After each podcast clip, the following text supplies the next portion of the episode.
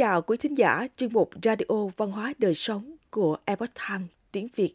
Hôm nay, chúng tôi hân hạnh gửi đến quý vị bài viết của tác giả Lâm Mộc có nhan đề Phong tục Tết, ông công, ông táo. Quý vị thân mến, theo phong tục truyền thống của người Việt, ngày 23 tháng Chạp hàng năm là ngày Tết Táo Quân, hay còn gọi là ngày cúng ông công, ông táo. Đây cũng là ngày khởi đầu cho dịp Tết Nguyên Đán. Vì vậy, cứ đến ngày này, nhà nhà lại chuẩn bị những mâm cổ tươm tất cùng các lễ vật để tiễn ông công, ông táo về trời. Thú vị tục cúng ông táo ba miền phong tục cúng ông công ông táo là thể hiện tấm lòng thành kính của con người đối với các vị táo quân tuy nhiên tùy thuộc theo từng vùng miền mà phong tục cúng ông táo lại có những sự khác biệt lý thú ở miền Bắc, người dân thường cúng táo quân vào khoảng từ 20 đến 23 tháng chạp, nhưng không quá 12 giờ trưa ngày 23. Người miền Bắc quan niệm rằng sau giờ đó ba vị táo quân đã về trời. Về cơ bản, lễ cúng sẽ có các món ăn truyền thống đặc trưng như gà luộc, xôi, canh miếng nấu măng, giò, vân vân. Một số gia đình còn nấu thêm các món chè như chè kho, chè con ong, vân vân. Lễ vật sẽ gồm có ba mũ táo quân bằng giấy, một mũ bà và hai mũ ong. Nét đặc trưng nhất của đại đa số các gia đình miền Bắc là sẽ dùng cá chép để làm đồ cúng lễ. Trong ngày này, các gia đình cũng dọn dẹp bàn thờ tổ tiên, lau chùi bát hương, đốt chân nhang cũ ở một số nơi còn dựng cây nêu trước nhà hay sơn đình để chuẩn bị đón năm mới. Ở miền Nam, người dân thường cúng táo quân vào buổi tối, trong khoảng từ 20 giờ đến 23 giờ. Người miền Nam tin rằng lễ cúng ông táo nên được thực hiện vào thời điểm cuối ngày. Sau khi cả gia đình đã nấu cơm tối xong, không còn phải dùng đến bếp nữa sẽ không gây phiền hà đến các táo nữa thì mới có thể làm lễ tiễn táo về trời được.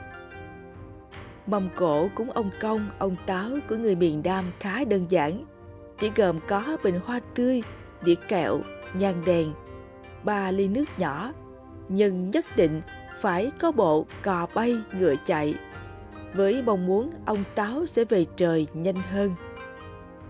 So với hai miền Bắc Nam, phong tục của Táo quân ở miền Trung là cầu kỳ nhất.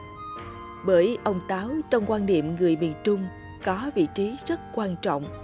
Người dân vừa thờ Táo quân trên trang ông, vừa thờ dưới bếp và dân hương hoa vào ba ngày mùng 1, 15 và 30 hàng tháng. Tới ngày 23 tháng Chạp thì làm lễ trọng thể hơn. Lễ cúng sẽ gồm một con ngựa bằng giấy, có yên cương đầy đủ, cùng rất nhiều lễ vật khác cho các táo. Sau khi cúng xong, ông táo cũ sẽ được tiễn khỏi bàn thờ bếp và đặt bên cạnh các am miếu hoặc gốc cây cổ thụ ở giữa ba đường. Sau đó gia chủ sẽ làm lễ rước ông táo mới về nhà. Đây là thể hiện cho sự bàn giao của năm cũ qua năm mới. Ở một số nơi, người dân còn dựng cây nêu trước sân đình như ngoài Bắc. Tục lệ thả cá chép vàng Trong lễ cúng ngày 23 tháng Chạp, nhiều gia đình, nhất là các gia đình miền Bắc, thường chuẩn bị hai hoặc ba con cá chép sống, thả trong chậu nước, cúng cùng với các đồ lễ khác. Sau khi cúng xong, sẽ đem phóng sinh ở sông, hồ với ý niệm để ông táo cưỡi về trời. Sở dĩ cá chép được chọn là dựa theo sự tích cá chép vượt vũ môn. Tích kể rằng, có một năm vì khí hậu quá khô hạn, vì không đủ rồng để phun mưa. Cho nên, thiên đình đã mở cuộc thi để tìm một con vật dưới nước có thể lên làm rồng. Trong tất cả các loài vật dưới nước, duy chỉ có cá chép là có thể vượt qua vũ môn và hóa thành rồng được. Hình ảnh cá chép vượt vũ môn mang ý nghĩa là sự thăng tiến, biểu trưng cho tinh thần vượt khó, sự kiên trì bền chí trong cuộc sống. Ngoài ra, trong kinh dịch, cá chép thuộc hành thủy tượng là quẻ khảm, ông táo thuộc hành hỏa tượng là quẻ ly. Phong thủy gia Nguyễn Vũ Tuấn Anh cho rằng hình tượng táo quân cưỡi cá chép chính là biểu tượng của quả hỏa thủy vị tế trong kinh dịch. Đây là quẻ cuối cùng kết thúc một chu kỳ 64 từ quẻ dịch. Biểu tượng cho chu kỳ tuần hoàn của tạo hóa trong một năm đã kết thúc và chuyển sang một chu kỳ mới.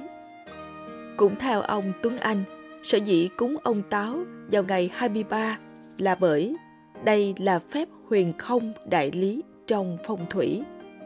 Ngày của sao ngũ hoàng nhập trung cung theo chu kỳ cửu cung. 9 ngày. Vạn vật quy ư thổ. Nói theo thuyết âm dương ngũ hành thì đây chính là ngày kết thúc chu kỳ của ngũ hành vào tháng cuối cùng trong năm. Đồng thời cũng là kết thúc chu kỳ của 64 quẻ dịch. Ý nghĩa của phong tục cúng táo quân Căn bếp trong văn hóa truyền thống người Việt được coi là nơi giữ lửa, nơi cung cấp năng lượng sống và là nơi gắn kết các thành viên trong gia đình. Ông bà xưa quan niệm rằng căn bếp có ấm thì gia đạo mới hưng thịnh. Vì vậy mà việc cúng táo quân, vua bếp có một ý nghĩa rất quan trọng. Táo quân được dân gian nhìn nhận là vị thần theo sát cuộc sống gia đình, có vai trò như cầu nối giữa Ngọc Hoàng với hạ giới.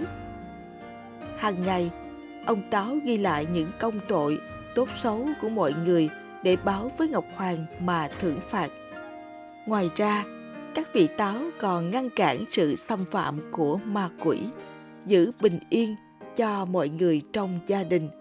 Vì vậy, tục cúng ông Táo không chỉ mang ý nghĩa thành kính mà còn là cầu mong cho sự bình an, ấm no, sung túc trong gia đình.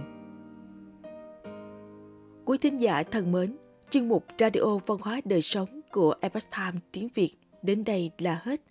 Để đọc các bài viết khác của chúng tôi, quý vị có thể truy cập vào trang web itviet.com.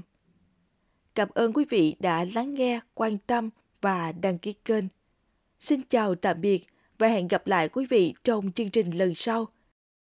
Tân Xuân năm 2022 Kính chúc quý khán thính giả năm mới vạn sự bình an.